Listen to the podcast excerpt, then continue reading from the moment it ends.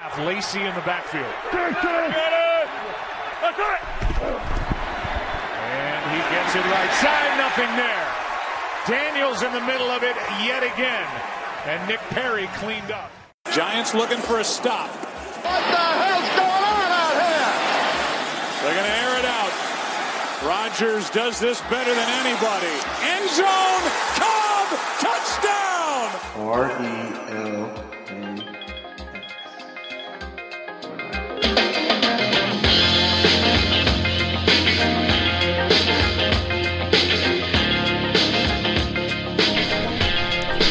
1 and 0. The Packers start the 2017 regular season at 1 and 0 after a very convincing victory over the Seattle Seahawks on Sunday. Uh, the Packers win it in Lambeau 17 to 9 uh, on the strength of the defense, surprisingly enough. Hello. Who would have thought that? Um, but we're going to get into that and a lot, lot more on this show today. Uh, I'm a little under the weather this week, uh, so I'm going to do my best to push through this. I got my got my cough drops ready, uh, and I'm, I'm going to sally forth and push my way through because, uh, as bad as I'm feeling health wise, I'm feeling twice as good about uh, the win on Sunday and uh, the Packers going forward. So I'm ready to do this. I'm Mike, joined as always by uh, my right hand man, the Mike Daniels to my Kenny Clark. Yes, that's very high praise, folks. The one and only Titletown Ty. Ty, how you doing tonight, man? Oh, Mike, you're making me blush. no, it's good to be back. That is some very high praise. I mean, I love you and all. You're you're you're pretty damn good on the show, but uh, man, after what Mike Daniels did to that Seahawks offensive line on Sunday, uh, you got a lot to live up to tonight. I know, and and man, it was just amazing. If he is not an All Pro this year, I don't know what the voters are thinking, but they they ran roughshod over that Seattle offensive line the whole game. And it's not like they didn't have just a complete crap line. I mean, they have Joeckel, and Mike Yeah. Daniels destroyed him the whole game. Yeah, and they paid a pretty penny to bring in Luke Joeckel to play Yeah. guard for him, and he was drafted. Wasn't he the number two overall draft pick the year he came out Uh, as a left tackle? Yeah, yeah, he was- they took him at, at number two at tackle. I think the Chiefs took was it Eric Fisher won that year? Yeah, yeah. Yeah. Fisher was one, Joeckel was two, and uh, yeah, Seahawks paid some money to bring him in to play guard, and he Mike Daniels promptly whipped his ass. didn't stand a chance. No. Uh, did not even stand a chance. But man, that that the defense as a whole played well. But man, we're we're gonna we're gonna get into Mike Daniels here on the show quite a bit. Um, we're gonna go over the news, some very surprising breaking news coming out this Very. week after the game. Uh, we're gonna review our stat lines from last week, which. Uh, say it's safe to say we, we pretty much nailed it on uh, quite a few of them we, with our expertise. we're, We're in mid-season form already on the stat lines. yeah, really, we're the we're playing we're on Mike Daniels level when it comes to stat lines uh, so far, and then we're going to preview the Falcons game coming up on Sunday Night Football, opening up Mercedes-Benz Stadium uh, for the second year in a row in Week Two of the regular seasons. The Packers go on the road to open up a brand new stadium on Sunday Night Football. So uh, I don't know if will that be a good thing, will it be a bad thing? We'll, find out. We'll discuss it here on the show.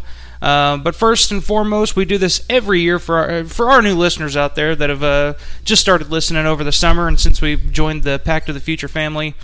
Um, we every year, each week, we do a uh, NFC North Power Rankings to uh, start the show to uh, to get a good glimpse of how everybody's shaking out in the division so far. And uh, after Week One, um, I th- I'll be interesting to see uh, the, the seedings on this because there were some very good performances by pretty much all teams uh, in the NFC Yeah. North in Week One. So I'm gonna Ty, I'm gonna let you go first with your NFC North power rankings for Week One. Uh, who do you got at number four? Well, at number four, and it's honestly at this point looking at the um, the North, this is kind of by default because they're the only team that lost their game over the weekend. That's Chicago. But man, I'm increasingly impressed with that defense. It's it's going to be something to watch if it continues to develop on the uh, the course it's going. Uh, Vic Fangio has definitely made his mark on it already, the same way he did with San Francisco in his time there. Yeah. And then uh, coming in at number three, I've got the Vikings because I think they are still fool's gold. If the Bears had beat the Falcons, they would be three. As I said, just they lost, so it's by default that they're four. I think the Saints may have the worst defense in the league. Again, It is, whew, it's bad. I think the uh, the Colts may be the only team to rival them in how bad a defense they played.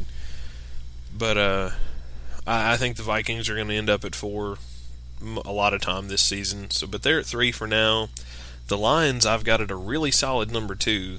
No, Carson Palmer is not quite what he was even the last couple years. I think that's plain to see, and they lost David Johnson. I think the Lions are the real deal. And I think they're easily the Pack's biggest threat to the NFC North crown. And then, of course, at number one, I've got the Green Bay Packers with that absolute dominant defensive showing. And then, after the halftime adjustments were made, they came out and really dictated the game at their own pace in the second half against a very strong defense. So, right now, I think they've got a firm hold at number one. Yeah, um, I'll start uh, number four. The Bears. I got the Bears like I pretty much for the same reason that they lost, but Yeah. very impressive performance against the defending NFC champs. They came up just short. They should have won that game. I Uh, totally agree. They were on the five yard line, and if it wasn't for you know uh, two drops, one from uh, from Bellamy, I think on first down, and then another one from uh, uh, Jordan Howard uh, Yeah. on second down. Um, yeah, I I thought the Bears were going in. I thought that was going to be the first big upset of 2017. Uh, you know, I guess it, unless you count the Chiefs upsetting the Patriots, which I guess you could call an upset. Um, which, for those of you who listened to last week's show, and and uh, Ty had uh, quite a bit of fun at my expense for picking the Kansas City Chiefs to go to the AFC title game, but. We'll, we'll, we'll let that simmer. We'll just let that simmer. Yeah, I mean, it's a long season. It's a long season. It is. It is. It's I'll- week I'll- one. Uh, yeah, yeah. We'll keep that in mind. Keep that in mind throughout the show. But I got the Bears at number four. Uh, at number three, I have the Lions. I think the Detroit Oh. Lions. Uh, another great fourth quarter comeback for Matthew Stafford. He does this. It, it almost seems like every game uh, there's a Matt Stafford fourth quarter comeback. But I got them at number three because I just don't. I don't really know uh, what the Lions are at this point. The the running game it still seems like there's nothing there. Um, you know, uh, the rookie that they got, Kenny Galladay, Galladay, whatever his name is, uh, had a good showing, but I don't know if he's going to do that every week. I mean, he's a third round, fourth round guy.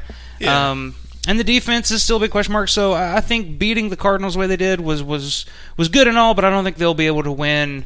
You know, they can beat bad teams like that. I don't know if how good the Cardinals will be, like you said, with you know David Johnson going down and and uh, Carson Palmer uh, slinging the ball around. So I don't know. I got the Lions at number three, and I got the Vikings at number two. Uh, great showing on Monday night.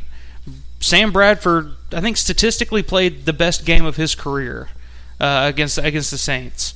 Yeah. And uh, you know the running back Dalvin Cook. I wasn't a big fan of him coming out of the draft, but he he looks like a pretty legit uh, pretty legit back. He broke Adrian Peterson's uh, single game rookie rushing record. Uh, Uh, speaking of Peterson, good uh, God. yeah, that that's glad I'm glad Packers didn't bite on that one.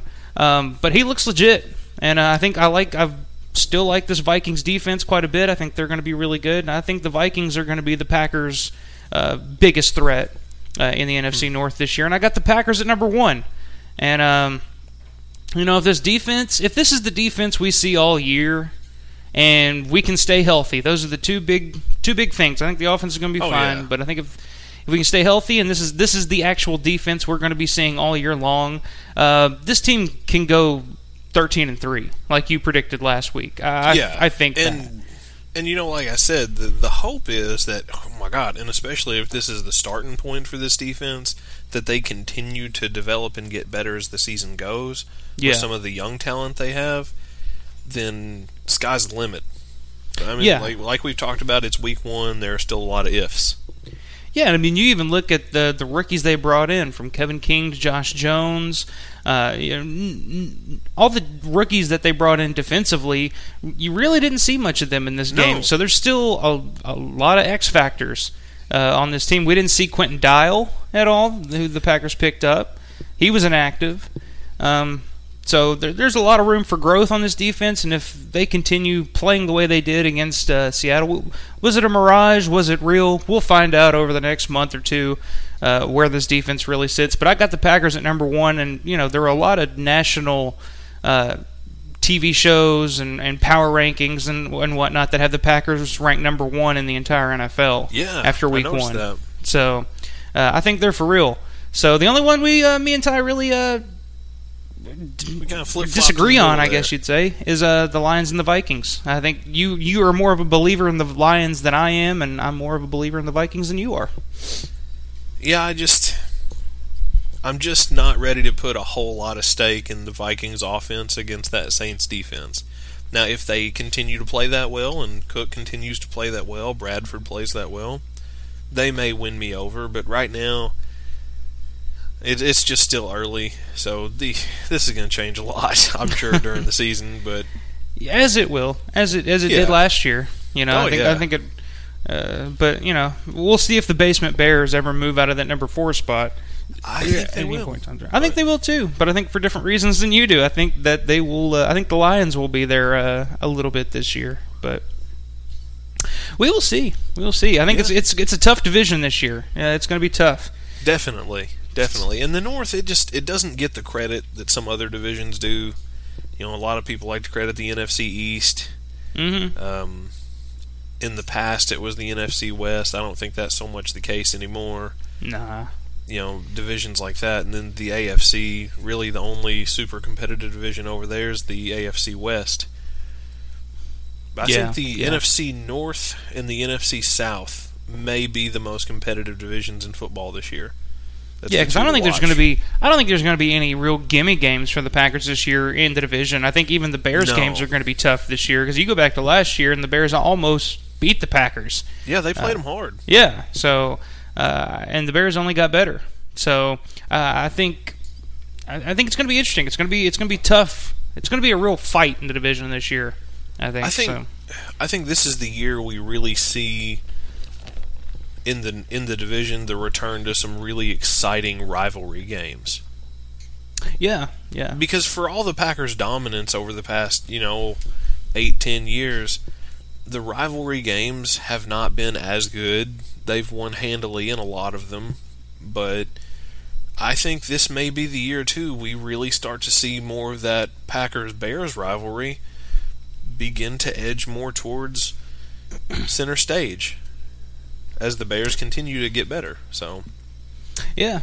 It, Yeah, it's something I look forward to. I like competitive football as much as I love seeing them put up, you know, 40 points on the Bears in one half and stomp the hell out of them. I still like a competitive game. So Well, I won't lie. I'd rather just see them put up 40 on everybody every week and then just sit there and celebrate for the second half and just Yeah.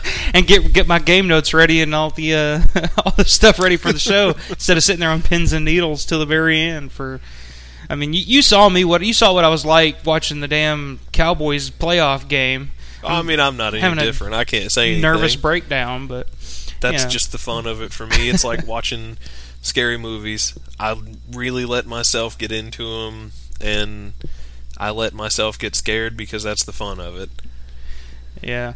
Well, speaking of uh, scary, um, got, let me ask you this: uh, before we get to the news, uh, who would win in a fight, Mike Daniels or the asteroid from Armageddon?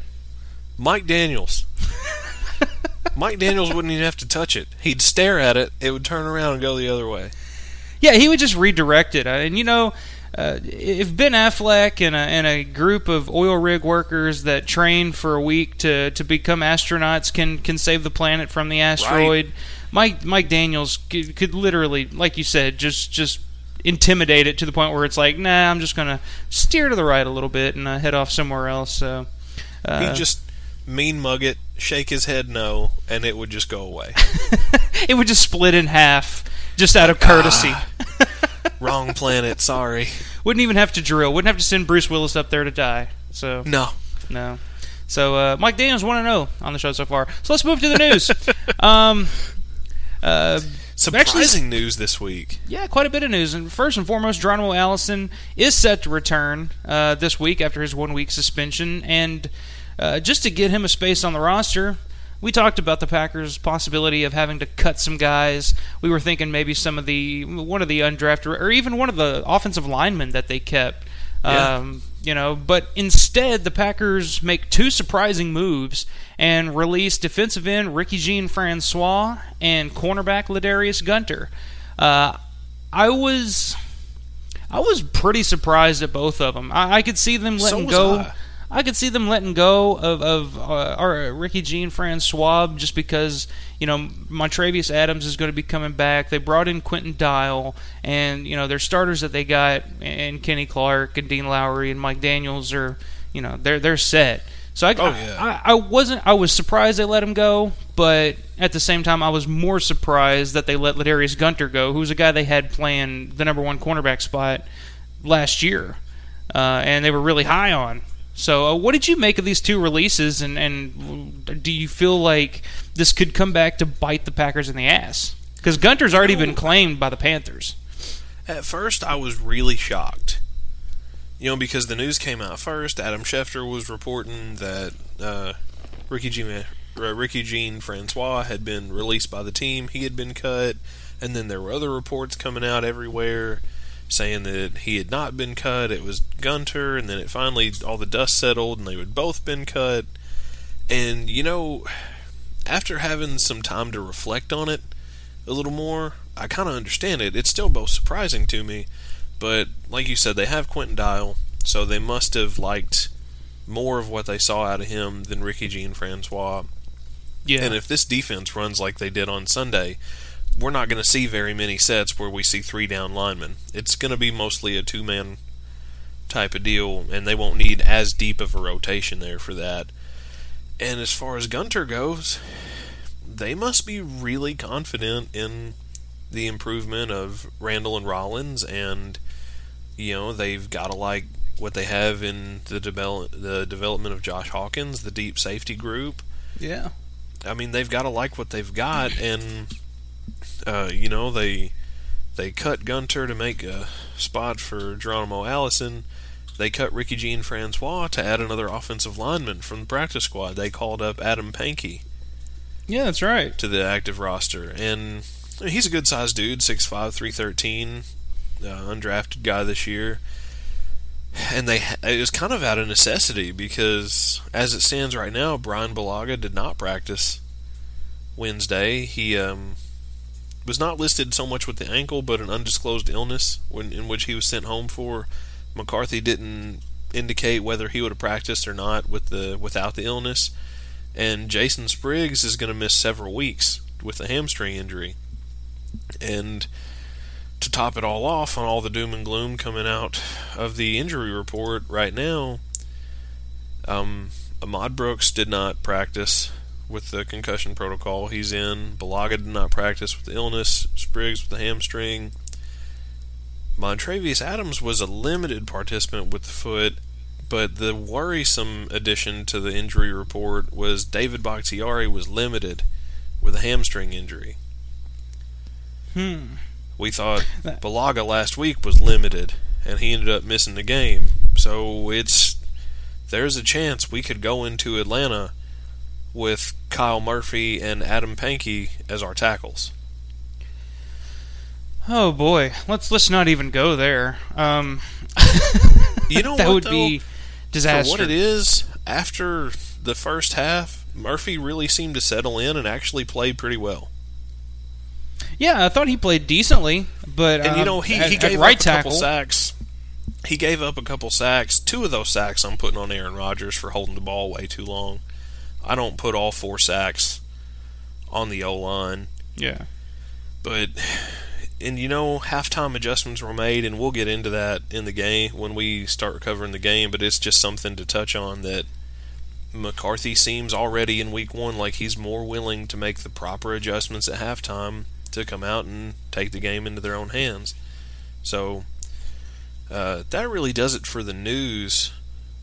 And really, before we get into the game, with all the surprises over the weekend, um, the real roller coaster of what Sunday was, who were your biggest surprises in week one as far as maybe what team surprised you the most with how good they played and who surprised you the most with how bad they were?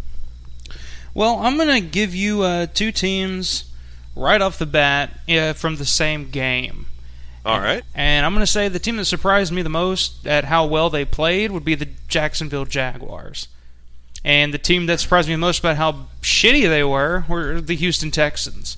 Yeah. I like Jacksonville's defense quite a bit. Uh, I think they got a lot of good players on it, and they were a top 10 defense last year. They go out and they added Calais Campbell and A.J. Bouye in free agency.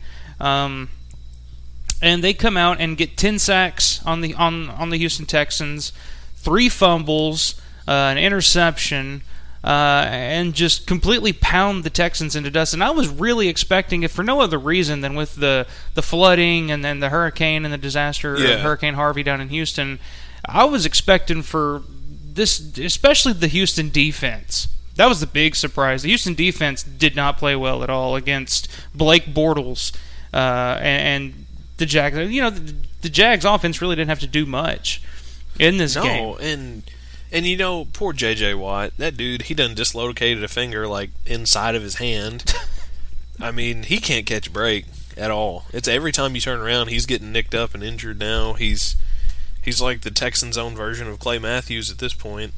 Yeah, I mean that's you know And- I was really going into the game though, really expecting the Texans to just beat the shit out of the Jacksonville Jaguars in this game for no other reason than just the emotional. Like you remember, Yeah. remember after Hurricane Katrina and when the Saints came back to New Orleans and just laid it on the Atlanta Falcons, their Oh, first yeah. game back in the dome. I was expecting a performance like that from the Texans, but instead they just they got destroyed by a team who won what three, four games last year. Yeah, something like that. Yeah, so those are my two biggest surprises. What about you? My two actually come from the same game as well, just a different game, also involving an AFC South team, and that's the Rams and the Colts. Mm. And you know, granted, I didn't look for the Colts to come out and play like world beaters, especially missing luck, but they had Scott Tolzien. we know Tolzien's not complete garbage. Oh, he is. He he sure certainly Look- looks like it now, but I didn't Look. think he would be Look. that bad. Look, Scott Tolzien couldn't win a game with the Green Bay Packers roster. You expect I him mean- to win a game with that garbage roster that Ryan Grigson left in Indianapolis? You're I out of didn't your think mind. it was going to be this bad because like It's a know, disaster It's, in- a, it's in a Indianapolis. thing that the Colts are the team of my dad and my brother. yeah. So I hear plenty about it, and out of curiosity, a lot of times to have more to talk about and whatnot, I, I look at their roster sometimes, and whew, man, you know, and I thought they had a decent draft. I thought they made some decent pickups on defense, but man, they are just. and I heard some. I heard. I think it was a. It may have been Jason Smith on Fox Sports the other day described them. Uh, it was Jason Smith or Tom Looney said the Colts are an awful organization masquerading as a great organization, and they've been able to do that because they got two number one pick quarterbacks in a row.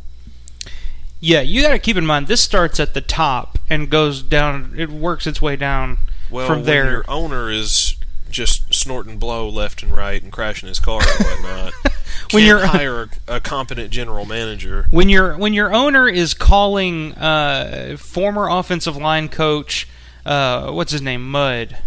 Oh, oh, yeah, Howard uh, Mudd. Howard Mudd. when he's calling him in the offseason asking how the offensive line is looking, and Howard Mudd hasn't been the offensive line coach in Indianapolis in, in five years. Uh, Yeah. yeah, and when your head coach, after after being destroyed by the L.A. Rams, like forty something to nine, when your head 46. to nine, when your head coach uh, goes to the podium after the game and says that was a you know uh, all credit goes to Sean McVay and, and the 49ers, they did a great job that Yeah. organization is uh, a disaster. It's it's it's laughable at this Man, point. I just, I and I poor shocked. Andrew Luck. Poor Andrew. I was shocked. Luck. I didn't think the Colts would go into LA and win the game, but I also didn't think the LA Rams would hang 46 on them either. yeah, And some of that goes to their defense, and they do have a surprisingly capable defense. dude, they got that- Wade Phillips on that defense now. Exactly. And as they develop, they could develop over the next year or two into a pretty pretty good defense. And a lot is still, you know, there's questions about Goff, but he was actually pretty efficient in this game. Yeah. Against again a garbage defense, so he needs to play somebody better for me to put any any stock in him. And But you know what? You know the number one reason why the LA Rams laid a beat down on the Indianapolis Colts out of all out of everything else, the number one reason is my boy Cooper Kupp. That's all I'll say. He played really well. Yeah, I told you folks. The Packers should have drafted this dude. He's the next Jordy Nelson. He's the next Jerry I- Rice. He's know, White Rice. Cooper Kupp. And you know, he we hoped for him. We wished for him. I was rubbing the magic lamp trying to wish for him in the off season, and we just Instead, we just didn't get him. instead we drafted two wide receivers that didn't even make the damn team. So, yeah, right. so there you go. But man, Cooper Kupp's going to be. I'm going to say it. He'll be in the Pro Bowl next year. yeah, I don't think it'll be this year, but next year he'll be in the Pro Bowl. I don't doubt that at all. I think he's got that kind of talent. But yeah, just how lopsided this game was for two teams that I just, I just didn't see this coming. Yeah, I don't, I don't, think anybody did. Uh, but you know, like we said, it's week one, so there's there's a lot of surprises in week one. I- but I'll tell you you, know, what though. think- one last thing, I'll, I'll tell you this though. Uh, I'm not, I'm I'm I'm not a Dom Capers hater. I know a lot of people are just like fire Dom Capers after No, every I'm game. not. I- am not a Dom I think- Capers hater. But if Wade Phillips was available and I was the the, uh, the head coach of a team, I would I would drop kick Dom Capers uh, out of my locker room to bring in Hell Wade yeah. Phillips to be my defensive Dude. coordinator. and we've talked about it before. Wade Phillips is a head coach, eh, mediocre. I Yeah. also think he got a, a raw deal in Dallas because Jerry interfered so much. yeah, But as a D coordinator, good God, that dude everywhere he goes. every defense he touches is awesome. Exactly. Going all the way back to the Buffalo Bills, the last time they they had a, a dominant defense, it was Wade Well, Phillips. He was the head coach of that team, wasn't he? And I've made no secret about it. I feel the same thing would be true with Rex Ryan. I think he Yeah. needs to stay away from a head coach's clipboard for the rest of his career. And if he ever returns to coaching from broadcasting, if he were to come up as a D coordinator, especially to bring that three four into a place, I'm by Coach Capers. I'm I'm bringing in Rex Ryan. Oh, in a heartbeat. I would welcome Yeah. him with open arms. With open arms, we wouldn't arms. even have to change personnel. We already have the No. personnel. but but you know what? This is not a knock on Coach Capers. Fantastic job on Sunday, and I'm so ready to dive into it. Yeah, let's get into it. Packers beat the Seahawks, and, and as I predicted, a very low scoring game, 17 to 9. A little bit more low scoring than I expected. I mean, it was what, 3 to nothing at halftime? The Packers were down, uh, you know, after that. Yeah, and Ridiculous. And you know what? That field goal was a product of some awful clock mismanagement, in my opinion. Yeah, I mean, I was thinking that at the time too, but yeah, I, I, I could kind of see what McCarthy was trying to do. I mean, McCarthy's known to do this. He does this all the time. It's nothing Well, new I mean, I get what he was trying to do.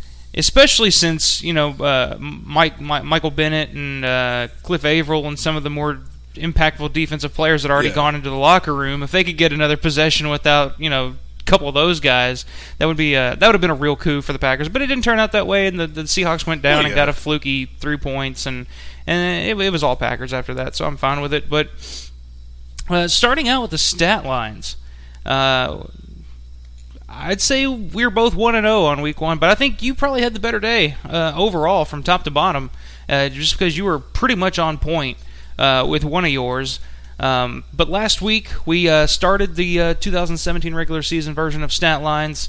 Uh, my prediction: I went Mike Daniels, uh, Martellus Bennett, Ha Ha Clinton Dix. You went Aaron Rodgers, Ty Montgomery, Mike Daniels, and uh, the one I was probably spot on the closest with was Mike Daniels. I predicted he would have uh, three solo tackles, one and a half sacks. He finished the game better than I expected. I thought that would have been a, pretty dominant performance by Mike Daniels, but he Yeah. far exceeded that. Uh, five solo tackles, seven total, one and a half sacks, nailed that one on the nose, uh, and a forced fumble of Russell Wilson. Yeah, and and and for any of our our newer listeners, we've talked about this and the difference between three four linemen, four three linemen. These are not the type of numbers that you're gonna see a three four five technique D end put up. Yeah, unless you're Guys in J.J. scheme Watt. are generally space eaters, yeah. but obviously that's not the case with the nitro package. So hats off to you there, man beast. the man beast feasts. Uh, so I got that was probably the one I got the closest on. My next Yeah. prediction, Martellus Bennett. I figured he would have a, uh, a nice little breakout game in his first uh, first game of action with the Packers. Uh, I predicted he would have four receptions, 66 yards, and a touchdown. Uh, he ended the game with three receptions for 43 yards. Didn't get that touchdown, um, but he was productive nonetheless, especially at the end of the game when uh, the uh, the Seahawks defender took a shot, a late shot at Aaron Rodgers, and he uh, he had no uh, no part of it. What do you think of that? I loved it. I know it was awesome. And, Yeah. and you know, he may not have got the stats, but boy, did he draw a lot of attention away from other people. Yeah, yeah, especially Randall Cobb. Randall Cobb had a big game. We'll talk about that Oh, here in a little bit too. Uh, and then my third stat line prediction for Week One: Ha Ha, Clinton Dix. Um, my prediction was he would have two tackles and one interception of Russell Wilson. Finished the game with four tackles, zero interceptions. Didn't get that interception, but he over uh, he uh, exceeded my expectations uh, with the tackles at least. Uh, Played well. yeah, played played a very well game, as did the whole defense. So, uh, so I guess out of those three, I, would say I was one and a half out of three. But I, pitching about 500 there, I guess. Um, uh, but on to your stat lines. You were you had that, that DeLorean cranked up. The crystal ball was humming last week. Me and Romo were driving around in it together, you know. Oh, dude! Shout out to Tony Romo. We gave him some shit about him joining the broadcast booth last week, but uh, that dude Psychic. is the psychic play-by-play, best play-by-play guy I've ever seen because he would literally call a play. If you haven't seen it, there's video. Uh, I think I've shared a video or something on, on Oh, our Twitter page. It's amazing. He's just like, here comes a run to the left, and I'll be damned if they don't run to the left. Uh, this will Oh, be. yeah. Uh, he's checking into a passing play. He's probably going to pass it to. Uh, if the safety comes down, he's throwing it to Cooper. I'll Yeah. be damned if he doesn't throw it to Oh, Cooper. Safety doesn't come down, throw it to Cooper. I, I love Tony Romo. I'm gonna know have fun watching him this year. Oh yeah, and and you know what makes you wonder if Tony Romo's that good at it? Could you imagine Aaron Rodgers in the booth? good God. Uh, it kind of makes me wonder what Jay Cutler would have been like if he would have been the complete opposite. He would try to call something and it would just go the completely opposite direction. I feel like Jay Cutler would have been in the booth with a scotch in one hand and a cigarette in the other. Unfortunately, we won't get to see that uh, for at least another year. Um, but yes, you were the Tony Romo of stat lines last week. Uh, you started your predictions with Aaron Rodgers, AR12 himself. You predicted he would go uh, finish the game pretty efficiently 28 to 36, 275 yards, and two touchdowns, zero interceptions. Actually finished the game 28 of 42. You hit the completions right on the nose. Uh, 311 yards, one touchdown, one interception. He did throw that interception, which was a bit of a fluky interception. Yeah, it was a, a freak play. Yeah. Um, but you you're pretty on the spot there with your, your completions and, and just the uh, uh, just the efficiency of it. He threw for a little bit more yards than you would expect, but uh, I'm fine with that. yeah, I'd say that was a pretty a damn good day for Aaron Rodgers against probably the best defense and best secondary in the entire league. Just save save the Ty Montgomery one for last. I want to relish that one. All right, all right. We'll move on to your Mike Daniels prediction. You predicted Mike Daniels would have four total tackles and one sack. Uh, actually finished the game seven total tackles, one and a half sacks, one forced fumble. He uh, he just outplayed all of our wildest expectations because I was And expecting him to have a big game. and one Kamehameha. exactly, exactly. So, uh, and outside of that, your final stat line prediction. This one was just I saw the stats on this, and I was just like, oh my god, I got to do some quick math, and I was like, oh my god, he was three years old. You predicted Ty Montgomery, 90 yards, all-purpose, one rushing touchdown. Finished the game 93 all-purpose yards, one rushing touchdown, three yards off from the perfect prediction. How are you feeling Oh, about you- that? You better believe I I had my phone open. I had my Bleacher Report going with live stats, and I was like, "Oh my god, he's so close. he's almost there." I was I was just You were almost hoping Shelby. for you were almost hoping for a three yard loss at some point. at one point. At I mean, the I end was of the just game. tapping Shelby on the leg, going, "He's almost there. He's almost there." She's like, "What?" I'm like, "Tom Montgomery is almost exactly what I predicted he was going to get. He's so close to getting 90 yards, and he's got the rushing touchdown." Yeah, maybe this is uh, maybe this is his payback for you for believing in him so much in that Week Three preseason game where you thought he would have like 200 and some yards on five carries or, or whatever Oh, it was. so uh, he knocked that one out of the park. So I would say Week One goes to you. Uh, all your predictions were, were pretty damn spot spot on and close. Uh, I thought I played uh, pretty well this week, but uh, man, that Ty Montgomery that, that's that's a rarity, folks. When you can get that close on these predictions, especially in Week One when you have no idea what's coming. It may never happen again, but I'll Yeah. take it as it did. Exactly. So take a bow. Take a bow. I'm just imagining you taking a bow. All right. I took a bow. You're good. All right. Before we get into the game, though, let's uh. Uh, I got uh, who'd win in a fight, Mike Daniels or the iceberg from the Titanic? Mike Daniels. That ship would still be floating if Mike Daniels was on there. He'd have done jumped in the water and punched it out of the way. Yeah, I think this would this would be interesting if Mike Daniels was ever you know just just going for a swim in the northern Atlantic and, and comes upon an iceberg. He would you know the, I don't think the iceberg would really stand a chance. Mike Daniels would do more damage than global warming uh, on the iceberg. Uh, Mike Daniels would be using the remnants of that iceberg as the rocks in his scotch. Yeah, exactly. Uh, so uh, Mike Daniels two and zero. Uh, asteroid from Armageddon, iceberg from Titanic. You are uh, no match for the man beast Mike Daniels. But let's get into the game. Um, the Packers win at 17-9. Uh, defensive struggle, as we talked about. Uh, first and foremost, what I want to know, we we really hyped this up last week. We were excited to see it. Where was Eddie Lacy? Did did he play? Um, getting stuffed in the backfield. I swear he got like five carries and Five carries for three yards. good lord, are you?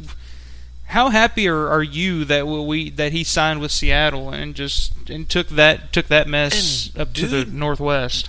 On the flip side, they treated Montgomery like a workhorse back. And no, I mean, he didn't blow open the yards, and nobody was going to against that front. Yeah. Because they were playing run a lot during that game. But, man, Montgomery, he, he did what he needed to do. Eddie Lacy wasn't going anywhere, Yeah, especially with Mike Daniels in his face, and Jake Ryan made a hell of a hit on him at one point.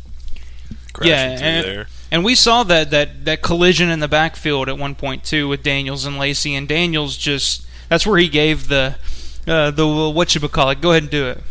The Kamehameha wave from Dragon Ball. There you Z. go.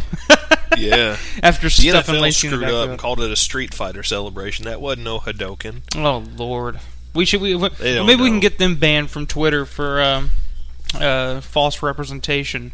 Right? So, but yeah, I was surprised Eddie Lacy uh, just really didn't see much. I think Chris Carson, whoever the hell that is, uh, yeah, he was there. He's a he's a rookie. I mean, he he was more effective than Lacy, but really, Seattle's entire offense was just garbage.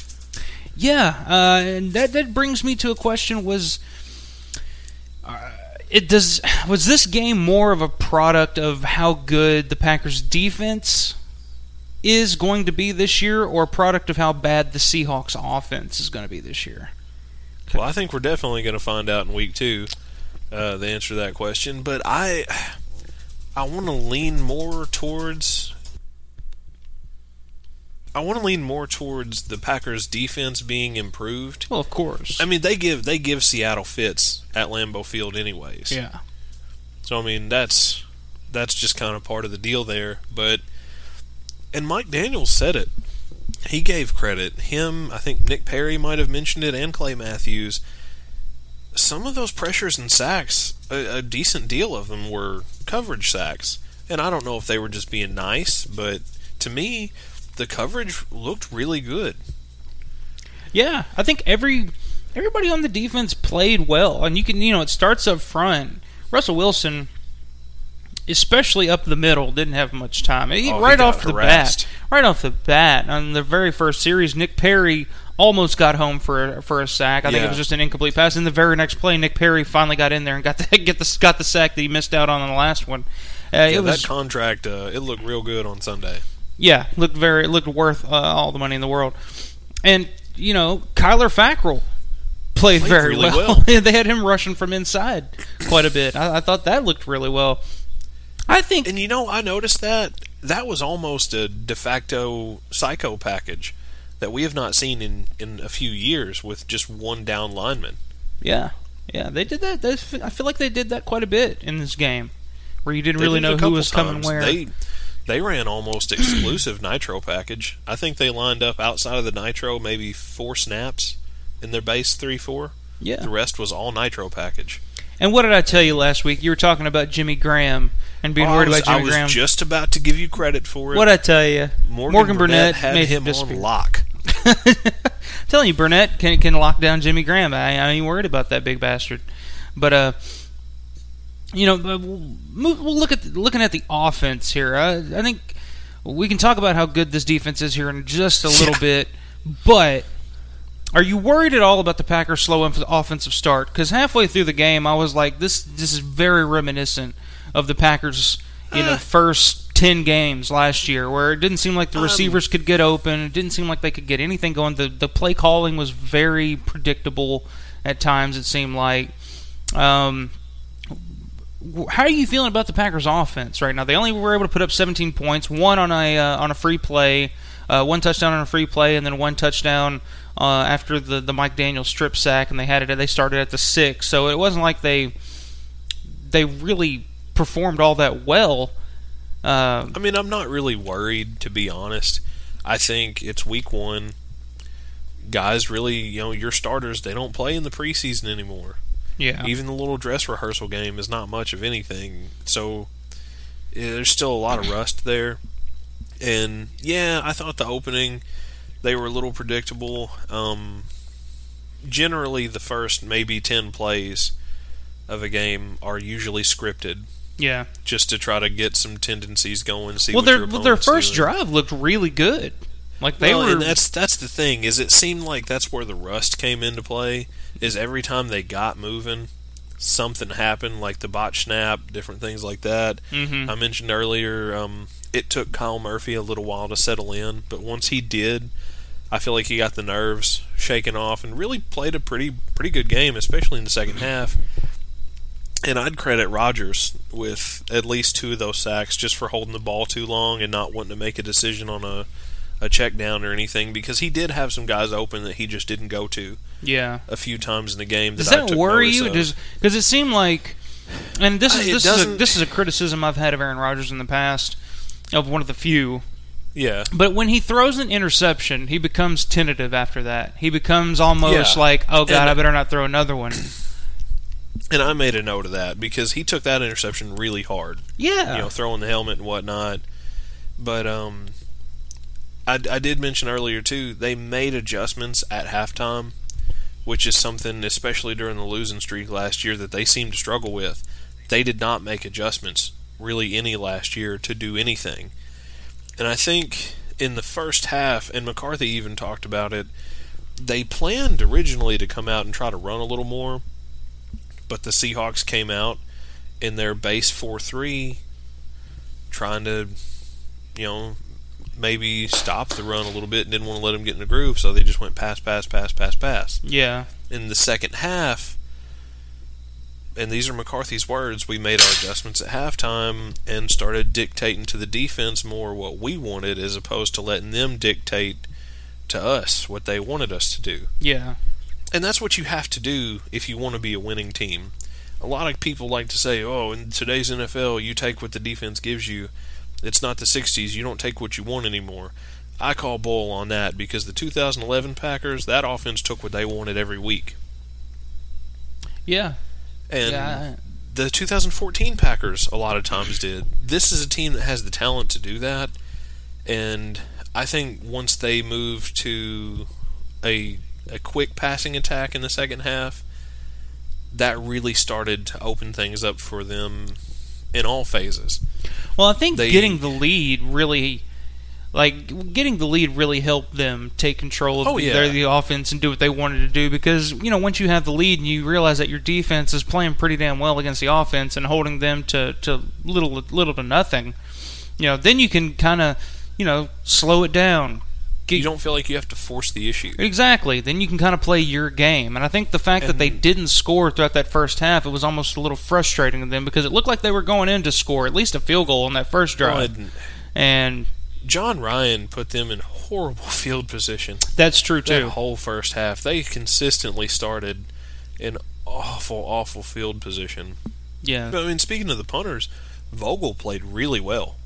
yeah, yeah. I had no issues with, with what Vogel did. No, not at all. I thought he played well. Um, you know, they, they did. You know, like we talked about the past couple weeks, Packers aren't planning on going three and out a lot, but they did quite a bit in this game. And again, I think it was against what may end up being the top defense in the league this year, and it was week one, so you're still shaking off rust. I mean, I don't think We're not going to know what this team is until team you know we until going into you know October. Uh, yeah, the end of October until teams really you really get to see what a team is. But you know, yeah, this this this defense is one of the best in the league every year, if not the best every year. Yeah. So you know, it was it was a bit of a dogfight. and You knew it was what it was going to be. At least I did. well they don't like. It. That's what I was expecting. Yeah, we saw that from the get go when when Jeremy Lane got ejected. What did you think of that when Jeremy Lane got ejected? Do you think that was warranted or? Or You was know- it just the the officials saying, "Look, we're not going to have this in this game"? You know, just just everybody I calm just the hell down. To mute my TV because I really can't stand Troy Aikman or Joe Buck. um, we are well aware of. you this. know, I, I think I think Adams was slightly at fault for inciting that. I don't think he slung Jeremy Lane to the ground like Aikman tried to say that he did, but no, Jeremy Lane didn't flat out throw a punch, but he threw his elbow into the chin and throat of Davante Adams and pressed him there yeah, which was unwarranted and uncalled for.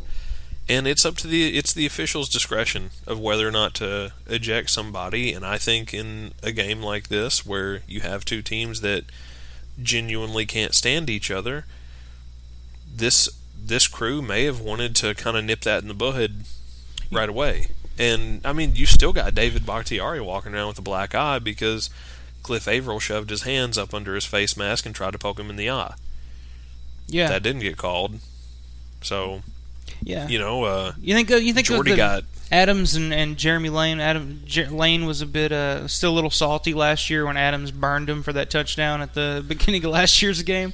There's probably a little bit dude. of bad that blood whole there. team is salty. Every one of them are salty, and I mean, there's a lot of history there Yeah, between and these teams. You know, people want to complain about the refs. The whole game, all the Troy Aikman did was complain about the refs. But there were a lot of missed calls both ways. I mean, they can say that Jimmy Graham got mugged in the end zone. I don't think that was a catchable ball, so I think that was a good no call. But then the pass to the sideline, Jordy Nelson got mugged yeah, trying to catch that ball, and there was nothing there. I mean, that defender the threw refs himself just just let him Nelson. play. If you if you're bitching about And- look, if you're the Seattle Seahawks and you even want to even consider bitching about the officiating in this game and Fail act- Mary. exactly and act like it cost you the game, bitch please. Fail Mary, that's all I gotta say. Karma's a bitch. I'll tell you just like I told Dwight Schrute on, on Twitter. Karma, bro. well, it's like you put up the poll on our Twitter account for the MVP of the game, and we had two Seattle fans somehow sneak in there to troll and say zebras and refs. I couldn't let that go because those tears were running awful salty. Look, I mean- we've beat we've beaten Seattle three games in a row over the last three years now. We're eight 0 versus Seattle at home. Yeah. So if, if you're gonna if you're gonna blame the officials on losing a game, look, we got the Packers have more of a right to do that than anything because we literally, literally, the officiating cost the Packers a game, and the officials came out after the game, after the Fail Mary game, and said, "Yeah, that was the wrong call. Packers actually should have that Oh, should have been yeah. an interception." So I, I, I don't want to hear about officiating. I don't like talking about officiating in games much at all. I try to avoid it because it's just Yeah. it's just part of the game that you can bitch and complain about all you want, but it's just a It's bad just these. bad calls are going to get made. You know, on It's, every it's human error. Yeah, human error. And you know what? I appreciate a little bit of human error because in, in a time, in a day and age where humans are more and more trying to eliminate human error by by computerizing everything and making everything just rigid and and I appreciate a little human error every now and then. you know, I mean, you know what? Back in the day, people just used to accept the calls. There was no instant replay. Yeah. There were no coaches' challenges. There was no booth to go stick your head under and see if a, a call was the right call. There was no iPad. The officials made the call, and that was that. You accepted it and you moved on. Yeah. It wasn't a topic of discussion on Monday. It wasn't the front page of a paper. Yeah, it's. I don't know. I, I'm okay with with the officiating. You know, there were bad calls am on both sides. There's bad calls in every game. You just you just got to move on, deal with it. But, But, you know, no official you know- in in the entire world, no bad calling in the entire world. I don't care. You could go back and get the officiating crew uh, from the Fail Mary game. Uh, nobody was slowing down the man beast, Mike Daniels. I mean, Nah. eh, Mike Daniels in this form. Who who would win in a fight, Mike Daniels or the truck from Duel? Mike Daniels. he call, they, they call him the Diesel. I've said it before. Mike Daniels would back down a Mack truck, and uh, Oh, yeah. the, the truck from Duel would be. I mean, that, that it would it would it wouldn't even be close. Uh, you know, uh, Mike Daniels would he could stiff arm the grill uh, of that truck, and it wouldn't even be funny. But Mike Daniels did have what a performance by Mike Daniels. Was this the best performance of Mike Daniels' career? Do you think? You know, up to this point, I think so. Because he took over that game. He did. From the very start of the game, I mean, he lived in that Seattle backfield this game, and it didn't matter if he was double teamed. He was whooping Luke Joeckel the whole game on single team. He was just there. I mean, he had four pressures to go along with his one and a half sacks Yeah. that And- he and- almost hit home. I got. I mean, I gotta. To me, this was the best performance of his career. Watching Yeah. it, uh, every every play, Mike Daniels was in on it. He was either pressuring the quarterback, sacking the quarterback, hitting the quarterback, tackling the running back. Mike Daniels seemed like he was in on every play. Uh, You could even hear it when Troy Aikman and, and, and Joe Buck would call it. It would be like Mike Daniels, is there he again." is again, and it was he was the focal point of this game. He was the story of this game, and I, as good as he's Oh. been throughout his career, that's I think that's the very first time that he's ever just been like the dominant player. Well, and you know, I read some stats too talking about that. He saw a lot of third down snaps, I imagine. and that's traditionally he hasn't. He's been more of a first and second down player, and they've taken him out on third downs a lot of the time. I mean, you look at some of the other top D tackles in the league; they play, you know, eighty and ninety percent of their team's third down snaps because they're that important. They're dominant. Last year, Mike Daniels only played, I think, something on like 49% of third down snaps. As odd as that is to think about. I, that that's going out the window. The pressure he can cause up the middle. Oh, yeah. That's And you know what, man? And it may just have been the Seattle line, I don't know, but Mike Daniels with a healthy Nick Perry and a healthy Clay Matthews is a nightmare. Because, Yeah. you know, Perry got home, but there were several times that Clay Matthews was right there. Yeah, I, I, the the defense overall. I mean, their their video. Uh, we talking about Mike Daniels putting a whooping on, on Luke Joeckel. There's video out there of, of Nick Perry knocking knocking the hell out of somebody out of an offensive lineman to get to the quarterback. Oh man, his bull rush is nasty. Yeah, But he's he's got more moves now. He's not just a one trick pony anymore. He's developed a lot over the past few years and and you know what else surprised me with his defense looking at the snap count is Jake Ryan only got six snaps. It was primarily Blake Martinez. Hmm.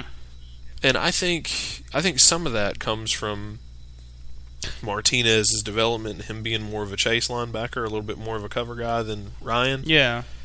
Because Jake Ryan, he got most of his early, but uh, And that's got to be a product of the of them go, using a- the nitro package quite a bit too. Oh yeah, yeah, Yeah. and it was really him and Morgan Burnett playing right there in the middle through almost the whole game. yeah.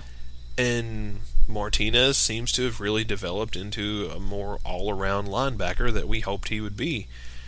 Um, he got washed out on one Russell Wilson scramble. There was a draw on a scramble. It was the scramble going into the end of the first half. He got washed out on. But that was really the only negative I saw from Martinez on the day. Yeah, I mean, there's Other just than that- very few negatives about the defense. I mean, we'll, so I'm sure next week we'll, we'll we'll be able to point out quite a few negatives on the defense. yeah, I mean playing it's going to be playing the Falcons, But, uh, but you know, week one, I'm I'm very impressed with what I saw. And if Mike Daniels can, if this is what Mike Daniels is going to be all year long, yeah, you you got to put him in the conversation for defensive MVP.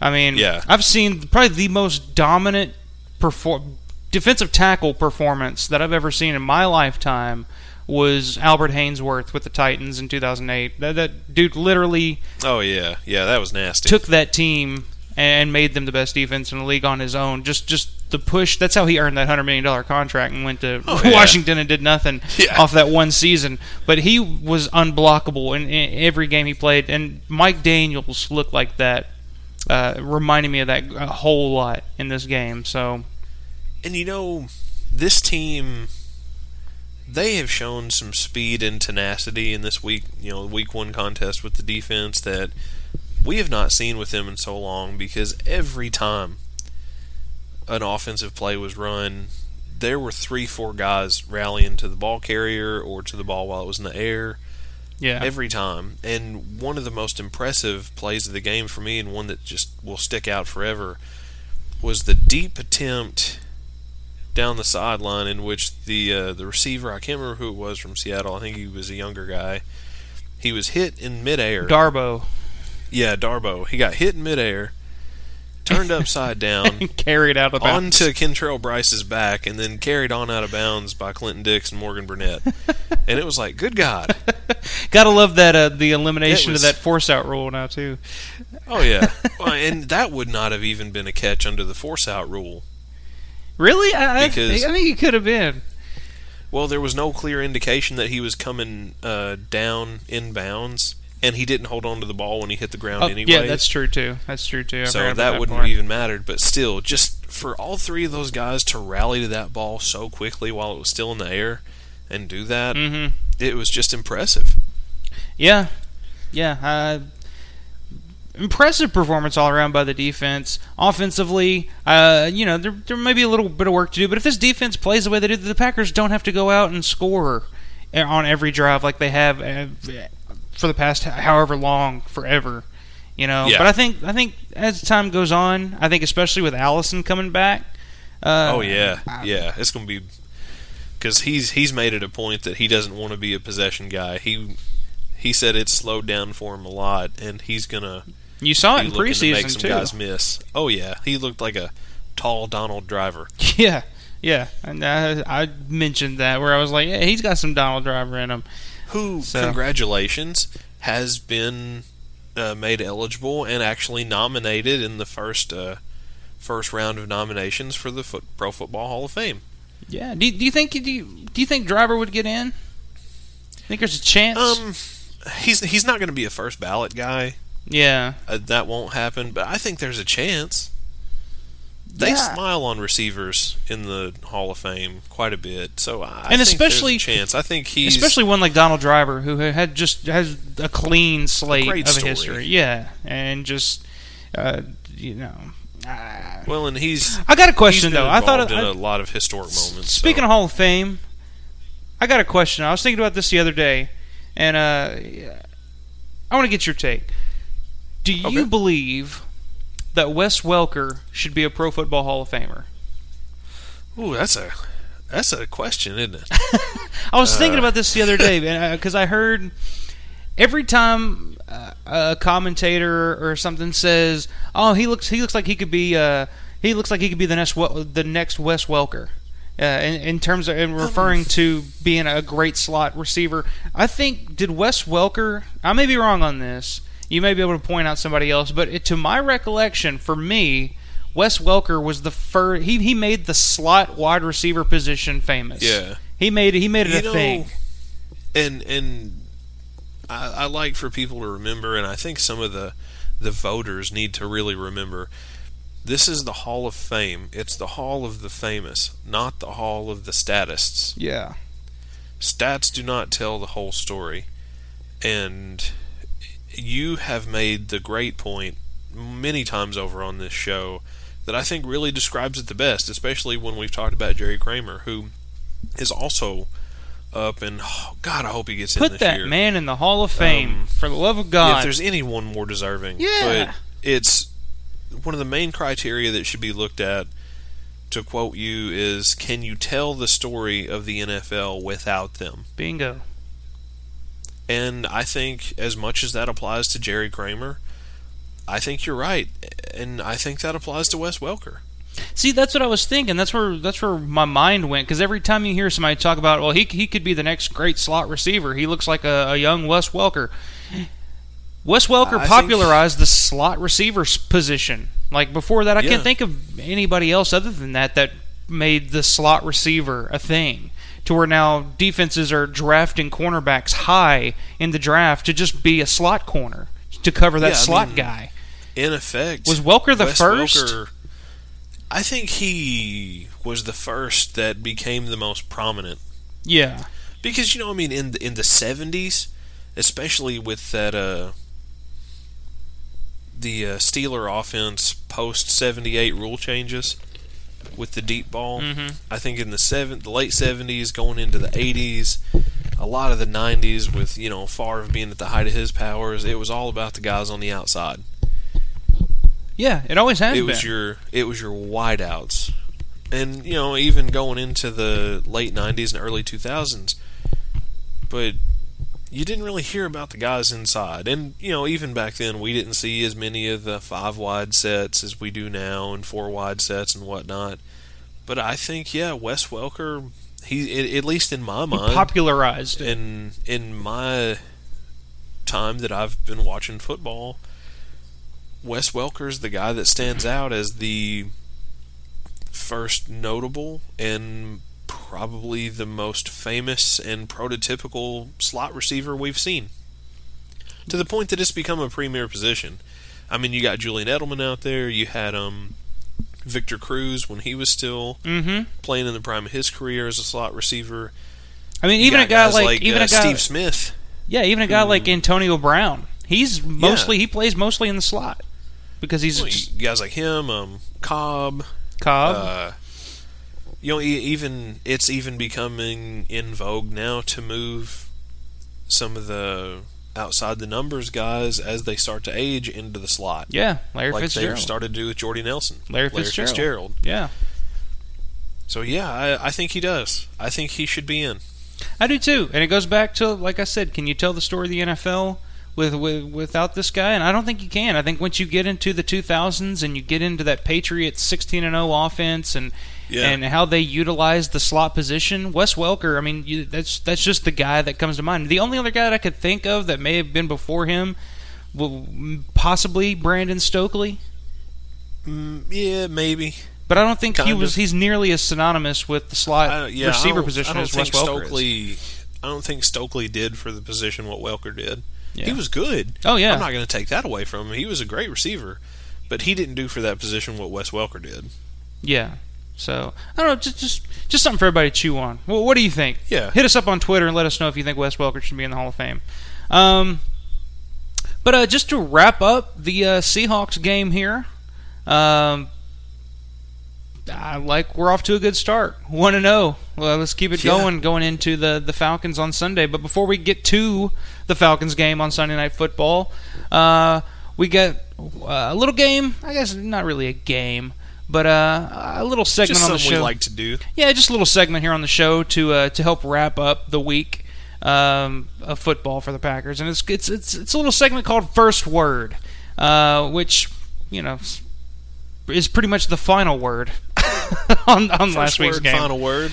So, uh, what we do here, uh, me and Ty, I don't know what the subject Ty wants to bring up. Ty does know the subject that I want to bring up, but it, it has to do with the, the, the previous game and the previous week. And w- what we're going to do is uh, I'll give Ty Ty a subject, and Ty has to give me the first word that pops into his head uh, to summarize uh, what he feels on that subject. Um, so we're, we're gonna try this out. It's been a while since we've done this, but uh, I will go first. Um, get you ready. We already talked about this guy a little bit earlier, but uh, this is probably going to be one of the, the last times we talk about him. Uh, you know, other than maybe uh for comedic effect. But well, first word, uh, Eddie Lacy.